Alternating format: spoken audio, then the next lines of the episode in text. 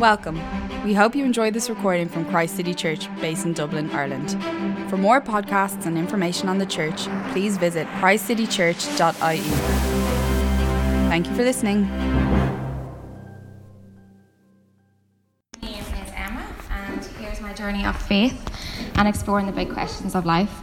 So, I grew up in a Christian family. I went to Sunday school and Bible camps each night. Um, or each night, my parents would pray with me and read me a Bible story. Um, all of these different things give me the opportunity to discover Jesus. Although when I was young, they were they were viewed as a chore, just something that I had to do. Um, at the age of nine, on a Bible camp, I decided to follow Jesus. And to be honest, not much changed for me then.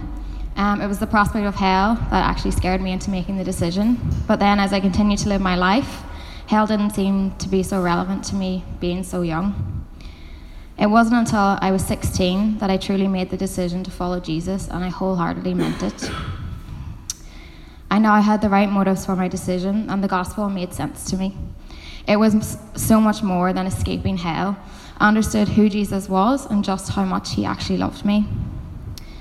Um, he loved me enough to die for me, and to cast aside all my imperfectness and to accept me. And I was just broken and overwhelmed by the depth of his love that I felt in that moment. Um, after making that decision at 16 years old, knew this was going to happen.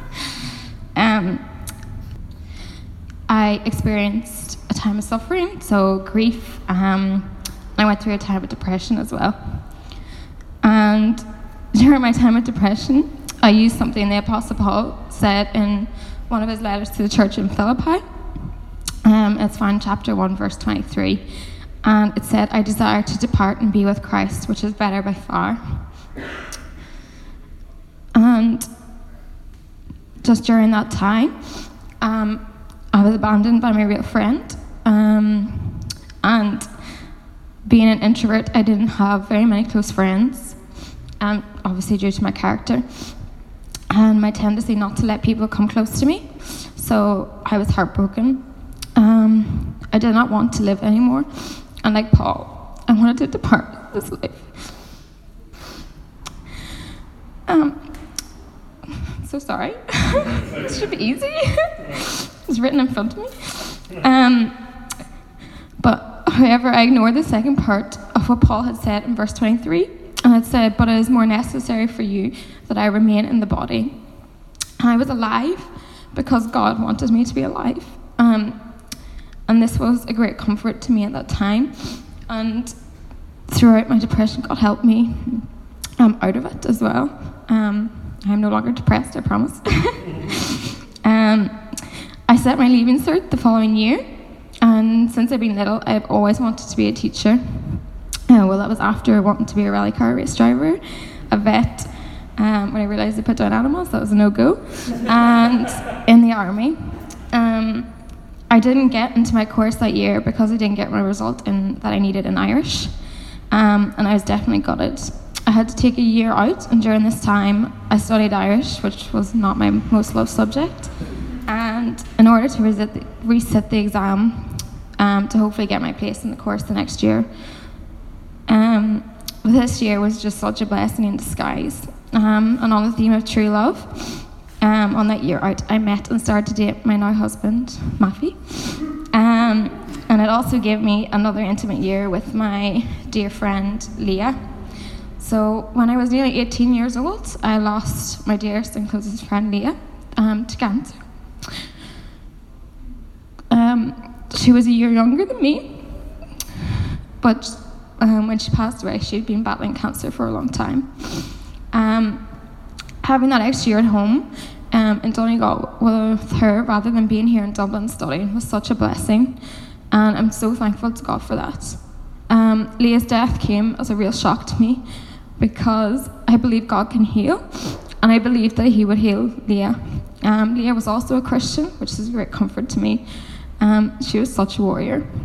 Um, after that happened, I wanted to be so mad at God. I really did. I wanted to be furious, but everything inside of me just wasn't. I couldn't be. Um, it's such a peace But I cried out to God, obviously, in um, such pain and disbelief that she had actually died.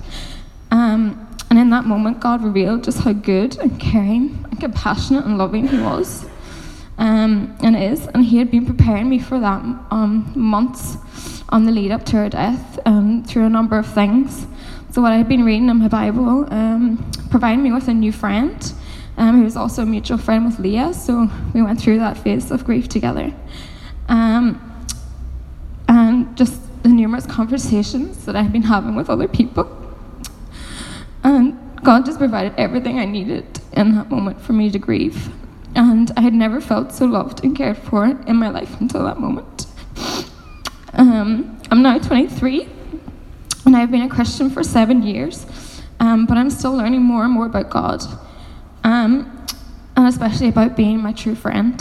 Uh, I've been challenged with that this year, especially. Um, and after my closest friend abandoned me when I felt I needed him most, and then losing my friend to cancer after that, it's safe to say that I was reluctant to see anyone as a real friend.